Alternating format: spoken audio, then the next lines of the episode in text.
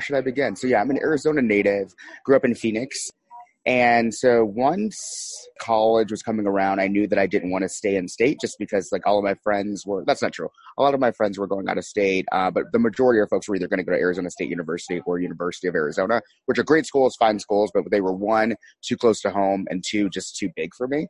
So I looked at a bunch of small liberal arts schools around the country, eventually landed in Indiana at a small school called DePauw, 2,400 people, just smaller than my high school, but it's exactly what I wanted. So my biggest, I always tell people my biggest class 30 students. My smallest class was four students my senior year of college. Um, and so that was kind of the, tie, the size that I wanted. And so I was an English major there with an emphasis in creative writing. So I thought I wanted to like move to New York and become a writer. And my parents were like, well, we're not paying for that. So I had to get real. Uh, so I moved back to Phoenix after college and started as an editor for a publishing firm, actually. And it was there where um, I loved the work, but it was super mundane and it was also just not as fulfilling. There was no passion behind it, there was no purpose. It was just kind of a job. So I made the intentional decision to kind of look at jobs in the nonprofit and social impact space. And so I then joined the staff of a foundation called the Rodel Foundation, which does initiatives, education initiatives in low income schools, both from a programmatic standpoint and a political or rather public policy standpoint. So I got to do their communications and PR um, and a little bit of the program management. And then I hopped on over to a major nonprofit doing their major gifts fundraising. So I had zero fundraising experience, but someone took a chance on me. So I raised about 1.5 to 2. million dollars a year with them, major campaigns, and did a lot of work with our point of sale campaign. So we had a big one with a large grocer, Safeway here. And so I would develop the, the, the strategy behind that, figure out the marketing and collateral, figure out like revenue goals and things. So it was something that was really cool to kind of learn at a really young age. So I did that for a couple years, and then I hopped on over to Social Venture Partners, which helped coach philanthropists to be more strategic with their giving, and then coach social entrepreneurs and nonprofits on how to build capacity. So working with them on how to build a board, how to make an effective management team, how to fundraise, how to think through just different strategies. So I did that for oh my gosh, four years. And then in April of 2017, I resigned from my post. I was just kind of burnt out and thought I was going to spend the summer just kind of like hanging out.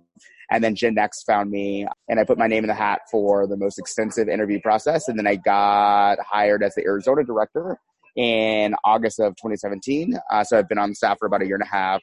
So I oversee our Arizona chapter fully. I oversaw our Dallas expansion, and then now I'm overseeing our San Francisco expansion. That's me. That was a lot, and I love it. Uh, so, couple quick questions. How old are you? I am 33. 33, so young buck. All right.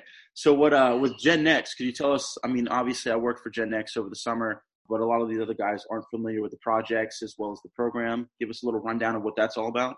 Yeah, so Gen Next at the end of the day is a network for accomplished leaders who are galvanized around uh, future focused ideas. So our work is in education, economic mobility, and global security. So really, we're together to create like an ecosystem for generational change. And so that looks like curated content, facilitated discussions, really unique experiences, having speakers like Farah Pandith, who's one of our members who, as I said before, uh, is on a speaking tour. So we have her uh, come in. Jared Cohen, who's one of our members, the CEO of Google Jigsaw, and other folks who are leading uh, experts in things like AI, global security, economic policy, and really curating a, an experience for our members so that they can kind of be engaged, they can be educated, they can learn, and ultimately they can be deployed in their communities, both locally and nationwide. And so we also have a foundation that me and my counterparts raise money for that supports ventures directly. And then we also have a PAC, a political action committee. So we support candidates nationwide based on how they align with our key initiatives and key ideas. Heck yeah, I love that. Interesting story. I had the concept for Dream Chasers two years ago.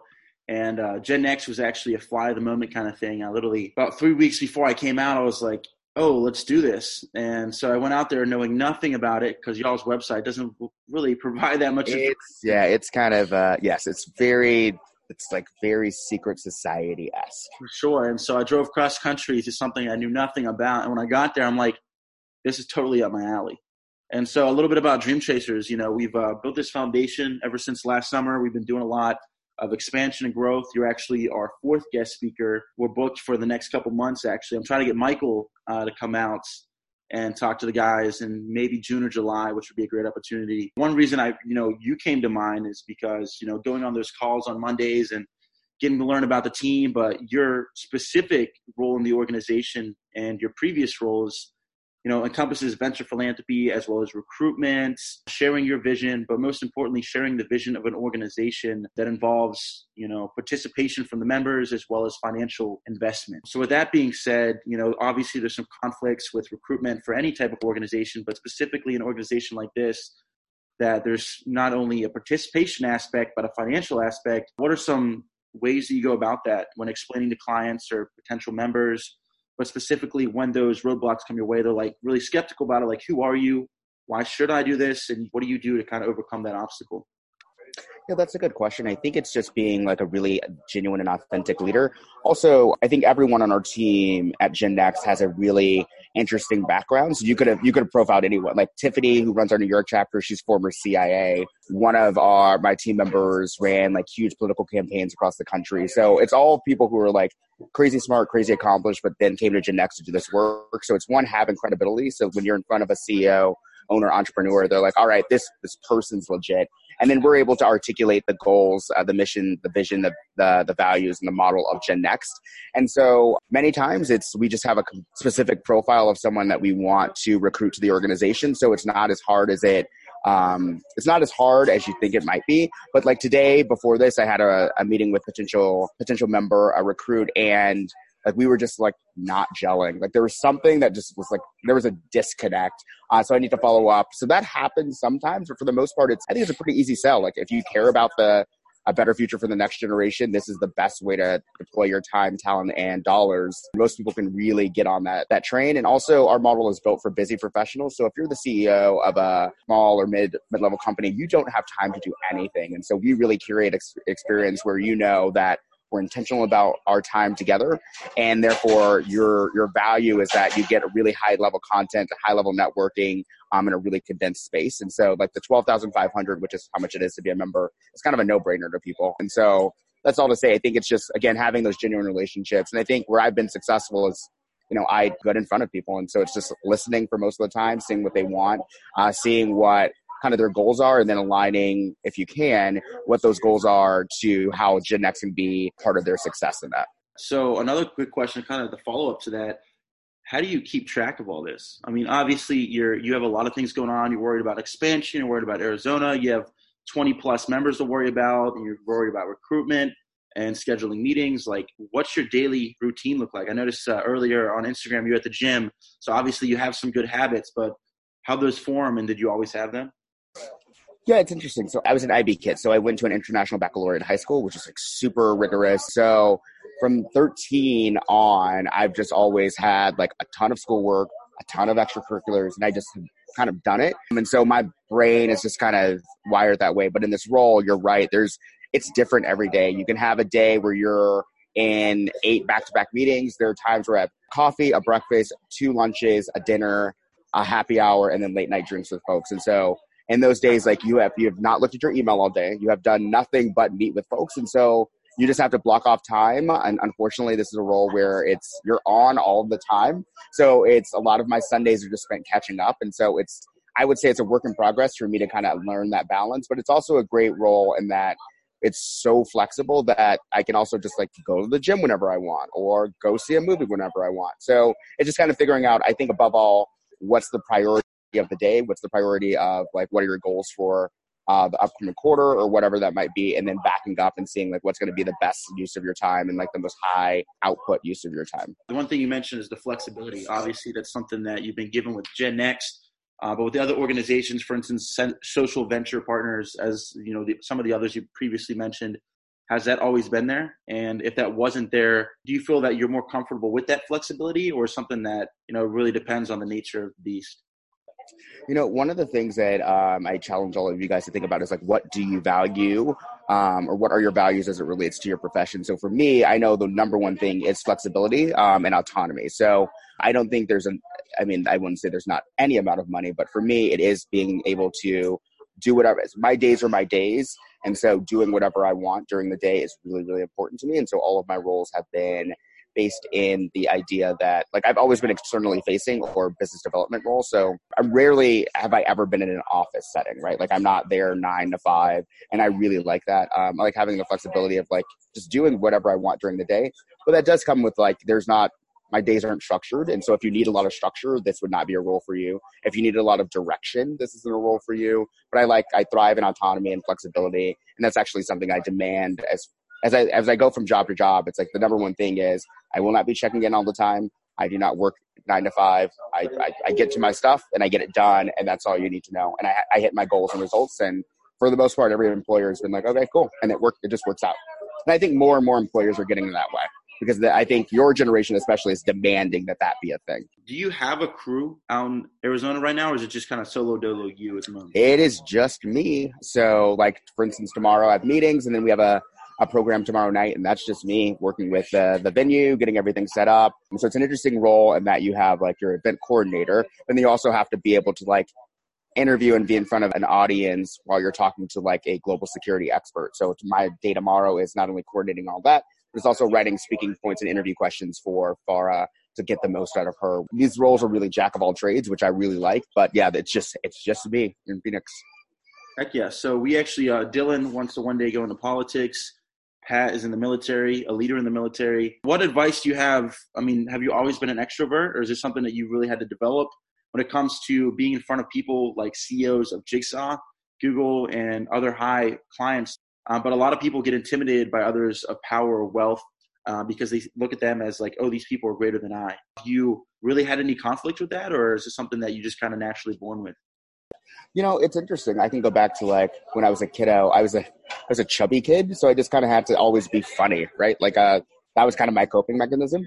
Um, and so I've always just kind of been out there. And then I went to a high school that was really interesting because it was super diverse in that you had super, super affluent families and then super just like low, lower middle class families. And so it was a, it was a quick lesson in like how to navigate those spaces. And I obviously went to a school that is probably one of the wealthier schools in the country. So I got to really interact with folks like the Pence kids went there. A lot of like the Midwest elites families were there. So that's just kind of where I um, I was able to learn that. But then I think actually, and you guys touched on this a little, being Greek. So I joined a fraternity my freshman year. I was a DU, Delta Upsilon, and that helped a ton. Like going through Rush and then being on the other side of like rushing people was probably like where I got the skill set to be good at like fundraising, development, doing this work. I, I gave a talk maybe a year ago about this, about like how being Greek actually helped a ton of my social skills obviously, you know, you were given kind of like your life resume leading up to where you are right now at Gen X, and I,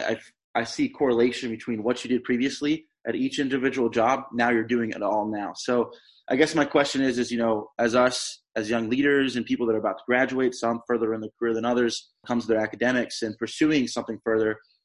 What is some advice you have? Because as you mentioned, like our generation, really we want things now. so it's really sometimes hard to see 10 years down the road or like put in 10 years of work and you'll get it now. Like we want that flexibility, we want that power, we want the ability to set our own values in our own life at our own terms. So, what is some advice you have for kind of foreseeing that sometimes it's a marathon and not just a sprint? I think you did a great job of articulating that. I think I think this generation or your generation, I like that. It's refreshing to see that you know what you want and you're demanding it. But I also do think there's something to be said about just taking the time to be patient and learn. One of the things I would tell you all is to find a professional mentor um, to really help guide you in that. And so find someone that you look up to or that you feel like is successful and just have them kind of be a gut check on anything that you do professionally. That's helped me a lot. Um, but also be intentional about like think about what you want to learn. I am a big fan of skip like moving from position to position uh, every three years unless I'm learning something else. So and if I'm maxed out and not being challenged, then there's no reason for me to be in that organization anymore. And I was really thoughtful and really, um, really intentional. Maybe probably around 23 of being like, these are the th- things I want to learn. So I'm going to align it with organizations that I that will teach me that. So just think about what those things are, make a list, and then kind of think through what would be the jobs or roles that would help get you there. But I do think patience is really, really important. So I think I think if people are in general, not just you, not just this generation in general, you can do more by humbling yourself. You can do more by just asking questions. You can do more and get further by just saying, "All right, I'm not the smartest person in the room. Can you help me or teach me? And people will be much more open to getting you to be success rather than being like, I am the smartest person, so you should listen to me. I mean, the research shows this, and like it's hard for really, really smart people to learn and really driven people to learn that it doesn't matter. Like, no one cares if you're the smartest. No one cares if you're the most driven. If you can't get along with people, if you can't get people to rally behind you, then it's all for naught. Getting people to be on your side is extremely important. So make sure that you always keep that in mind. So, if I'm correct, you have to read Dale Carnegie's book, The Art of Making Friends and Influencing People. Me and Malcolm actually just re I reread the book. Malcolm read the book for the first time, as well as Reversing the Senses. And so I think those are very two very powerful books when it comes to leadership as well as you know putting yourself out there in the community. So you kind of touched on it a little bit, but what is your advice for someone you know who wants to be outspoken, who is very determined, but at the end of the day, sometimes you're not the one in charge. At the end of the day, you really need to self reflect at all times really challenge yourself. And this is something I've, I've personally been doing for the last three years and has been challenging me at times because sometimes when you look at yourself in the mirror and you ask questions, you get answers you don't really want. But it's necessary in your growth and development. So, what's some experiences you have had through those trials? Obviously, you're pretty well off in your career. I think it's something that I wish someone would have told me when I was just starting out. With just like being self aware is extremely important. And then surrounding yourself folks that will actually give you candid and maybe sometimes hard feedback I have a good I have a good group of folks that from high school that are really good about just like checking you on your stuff. And I think more and more people need to surround themselves with people who are not just like yes, yes, yes, but saying, hey, you did this, and you need to know you did this, and I want to help you become a better person from it. But not just be like, oh, everything's okay. So I think that's important. I think always constantly checking in with yourself and seeing if what you're doing or what you're saying or how you're being is in line with your personal values. I think those are the big things. But I think learning just like be, how to be self aware and humble is something I wish I would have known when I was 22. It's definitely been something that's uh, been developing through time. So I guess it kind of leads into my next question. Uh, you mentioned you listen to podcasts. So what are some things that obviously you travel a lot and you're on the road. Besides the gym what are some things you do to keep up with educating yourself whether it be the news whether it be you know personal development or books? What do you turn to for that source of knowledge? I would say for you guys get pocket. If you don't have pocket it's a really good way to curate news and articles for you um, Gen Next, as you remember, Nicholas, we have a ton of things coming through. So there's just all this, a lot of reading for work. I'm trying to think what I read every day. I read The Atlantic every day. I read Quartz every day. And then I have, I've had a podcast with a buddy of mine who's a Sigma Chi, actually. We started the day after the election. So it's been going on a little over two years, under two years. And so we're now at episode maybe 120. So we record weekly. So I'm always learning just from our guests on that. But yeah, I think reading as much as possible, really thinking about what's something that you want to read every day. So picking out those three news sites that you really like. And then also really being intentional about spending time with folks to just talk through things. So I have, I'm fortunate enough to have friends that are, you know, professors or do work like me or they're politicos. So our conversations are not only about just like stupid stuff, which we do a lot of, talking about like my good friend is a social psychologist at UC Santa Cruz. So we talk a lot about race and education, or we talk a lot about the current political sphere. I have a lot of friends that are either elected officials or ran for office and just like hearing from them about things is it's been really helpful. So that's all to say, like find some things on your own, but also surround yourself with people who are also intellectually curious. Yeah, one thing you touched about um, is open dialogue, being able to be surrounded by individuals that really you can trust upon to give you good advice, but also be real. And so, you know, with working with Gen X, you know, dealing with education, dealing with politics, dealing with reform, and really focus on changing the world for the better. Sometimes those conversations can be touchy, and sometimes those conversations can be very emotional. Uh, so, with that being said, what are some ways that you go about really articulating yourself in those uncomfortable conversations. So then when you're in a room you know 50 members or you really get them engaged and you connect with them on a personal level so then they don't just roll their eyes or become argumentative. Yeah, again, it's all about like authentic relationships ahead of time. And so when I'm having those conversations, people know it's coming from a place of like wanting to, to not only teach, but like to learn myself. And then just everyone's being intellectually curious. I do think that you always have to go in with an idea of some of the things you might say might be controversial, and that's okay. Like we had something in Phoenix in November that was kind of controversial. And then when I look back and how people reacted in a very negative way, I was like, well, that's that's on you because we presented this in a way that was very, very like these are the facts. This is just what's happening. And if you that if you that doesn't resonate with you, that doesn't resonate with you. But usually it is being a from coming from a place of like, I'm here to present you with this information. Agree, not agree, but let's have some dialogue and some discourse around it. And most of the time, we're probably not going to come to the same conclusion or agree, but you can at least know what other other people are coming from.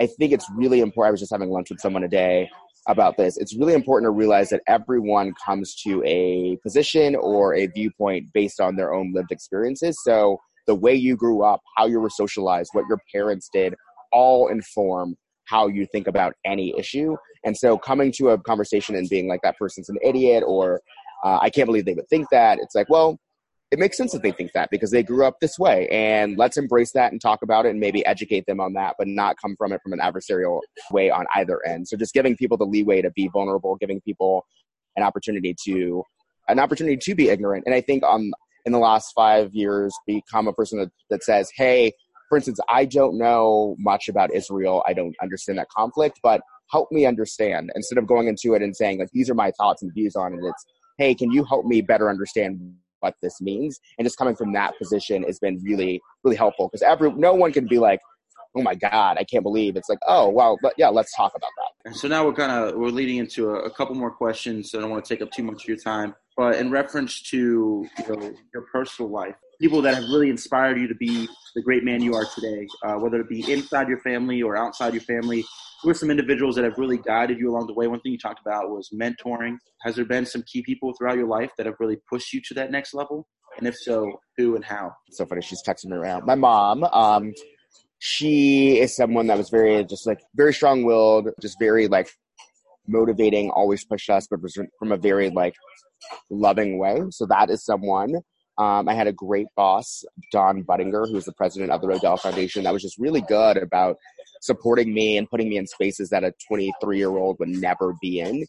And then just like bosses throughout the years and folks that I've um, been able to align with, and then even just peer mentor, like peers of mine that have been really, really influential. But I do think it's extremely important to find those folks that uh, motivate you, push you, challenge you, and people that you can just be candid and vulnerable with about like some things that are happening in your life and things that you really need help with. So, with that being said, obviously you're human and you're going to have moments in your life where you're just like, what the hell am I doing?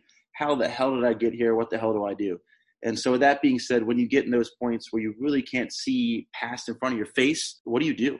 And how do you over accomplish that despair that discomfort in the moment to be able to get yourself out and get back on the horse and keep moving forward? You know, that's a great question. I, I touched on this in the podcast that i did. I think this is something that's really interesting especially for men especially men your age but my age too is the idea of like talking about or really dealing with mental health. And so i have a therapist that i see if not weekly at least a couple of times a month. And i've done that for a number of years and it's just so powerful to have someone to just talk to. And it's interesting because I had a colleague of mine that was like, Man, I can't believe that you see a therapist. You just seem so like put together. And I'm like, Well, I'm put together because I have a therapist. Like, that is why this is happening. And it's hard for, especially men, to kind of think about, like, oh, well, if I see someone, then I'm like less of a man or whatever the social norms are. So my advice to everyone is I think everyone should have a therapist, by the way, uh, but just give it a try. And if not a therapist, a priest, whatever that looks like to you, but having an outside person to kind of help guide you when those things get rough. And then also just finding what are those things that help you with self care. So, like when you need to decompress, what does that look like? For me, seeing a movie. So, I'll go into a movie theater, I'll keep my phone in the car and just like shut off for two or three hours. And then I can come back and feel rejuvenated, re energized. And that's really important to me exercise. And so, I try to work out every day and that keeps a good space but i think i think we're doing a disservice especially to this generation of young men to not say like your mental health is so so important and you're not going to be okay all the time. Like no one's okay all the time and talking about that being a exemplar to other men to, to tell them like it's dude it's okay. You can see a therapist. It's all good. I see one. Here's the person i see. Maybe he can help you. Um, I wish more and more guys would do that, especially. And that's something we've definitely had discussions about is you know, that false sense of masculinity and the insecurity that you know it's been plagued on our society with a lot of young men being afraid to cry, being afraid to ask for help, or being able to you know show their vulnerability. So I think it's very important that um, no matter where you grew up or how you grew up, you're always going to have something in your bag that's not yours to bear. So I think it's important to be able to articulate that to individuals, whether it be a therapist or a friend or a family, to be able to get that load off because that can definitely eat away at you. What is your advice as an individual who constantly reaches out to individuals to not only gain their trust, but to gain their membership on a company like Gen Next? Uh, what advice do you have for recruitment in reference to not only being genuine, but like that first initial contact? Yeah, I would be really thoughtful and concise. So be think about how you want to position your your company, your brand, whatever that might be, in a way that's like super easy for people to understand. Like we're doing this, we're solving this problem, and we think you could be a solution to that or help with that work. And people are like, oh, I get that. Um, I think where a lot of brands get into um, issues is like they make it super complicated. I think Gen Next sometimes can do that of like making it super like complicated and esoteric, and it's like nope, this is what we do. Like this is what we do at the end of the day, and I think that's important. Being persistent, like sometimes people, it's either that they just really have not seen your email, and so you just got to catch up or check up, or just go through other channels of being like, I see that you know that person on LinkedIn. Could you make an introduction? That's always been really helpful. Um, yeah, and then just reaching out to people and say, who in your network do you know that you think would be um, that would be good for this, and get get a few recommendations that way. For sure. So, what do you guys do um, for retention. Obviously, with us being young leaders, really involved and doing a lot of things, sometimes it's like I got to text someone 10 times, like, hey man, we got this meeting. And obviously, with you know 20, 30, 40 members, you don't do that necessarily, at least as you as an individual. So, what do you do to kind of follow up and make sure that people show up, be present, be involved? Obviously, you want to create value so then they want to be engaged. Do you have any other tips? It's funny you say that. We do, I mean, I've been at the helm of two membership organizations, and that is actually a lot of time is spent on just kind of steering the membership in the way that like there's always like uh, I have an event tomorrow and it's going to be a constant thing of up until the event happens of like this is what you need to do are you going to be here and there's going to be a flurry of oh I can't make it blah blah blah I'm already getting those emails. And so it's just a constant like you're in constant communication but um if you're someone that like that for some people that's exhausting for me it's just like another thing that I'm doing in my given day like texting members and being like hey we're doing this tomorrow um, will you be there? And then going on about like whatever else you were going to talk about. So that is something that like you'll never get ahead of that. Like you'll never have 100% participation. You'll always have people that no matter how many times you email them, be like, oh, I didn't know that that was happening. You just got to be patient. Like people are people, people are busy. I think what we realize in Gen Next, like people are super busy, and Gen Next might be sixth or seventh on their list. So when we are like, should be front of mind for you, it's like, well, I just got back in from the from out of the country. My kids have a recital. My wife's sick. Like I did see your email, but I didn't read it really. So you just got to be patient with folks. And I feel like that's something definitely I've been uh, trying to embrace because at first it was driving me nuts. Participation is key. It gets to a point. We had a guest speaker come on a couple calls back, and he said, you know, the people that show up are the ones that matter. And I feel like that was very powerful because at the end of the day, you can do all you can, but it's really those who take the initiative and make it a priority. So one of my last questions is where do you see yourself in five years? I know that's a, that's a long time from now, but obviously as a man who plans, I would accept that uh, you probably have something in mind. Ooh, five years. Um, I'll be 30. Oh my goodness, 38. I'm not sure. I know I do want to do, I know I want to do work in the social impact space, but I also think it'd be great to do corporate social responsibility work at, at some big brands. So we know research is showing us that more and more people are going to demand that their CEOs be more politically engaged and also engaged around social impact. So if you're the CEO of Nike or Boeing or insert company here, your customers, your employees, your stakeholders want to make sure that you know what's going on in the world. And so being able to do that work, maybe it's coaching, maybe it's consulting, maybe it's being in house at a brand. I think that's what I want to do um, in the next five years. And then ultimately, I think I sit on a number of nonprofit boards, and so I think I want my next iteration is just trying to figure out what is my what is my next group of nonprofits that I want to support personally. So I don't know what that'll be in five years.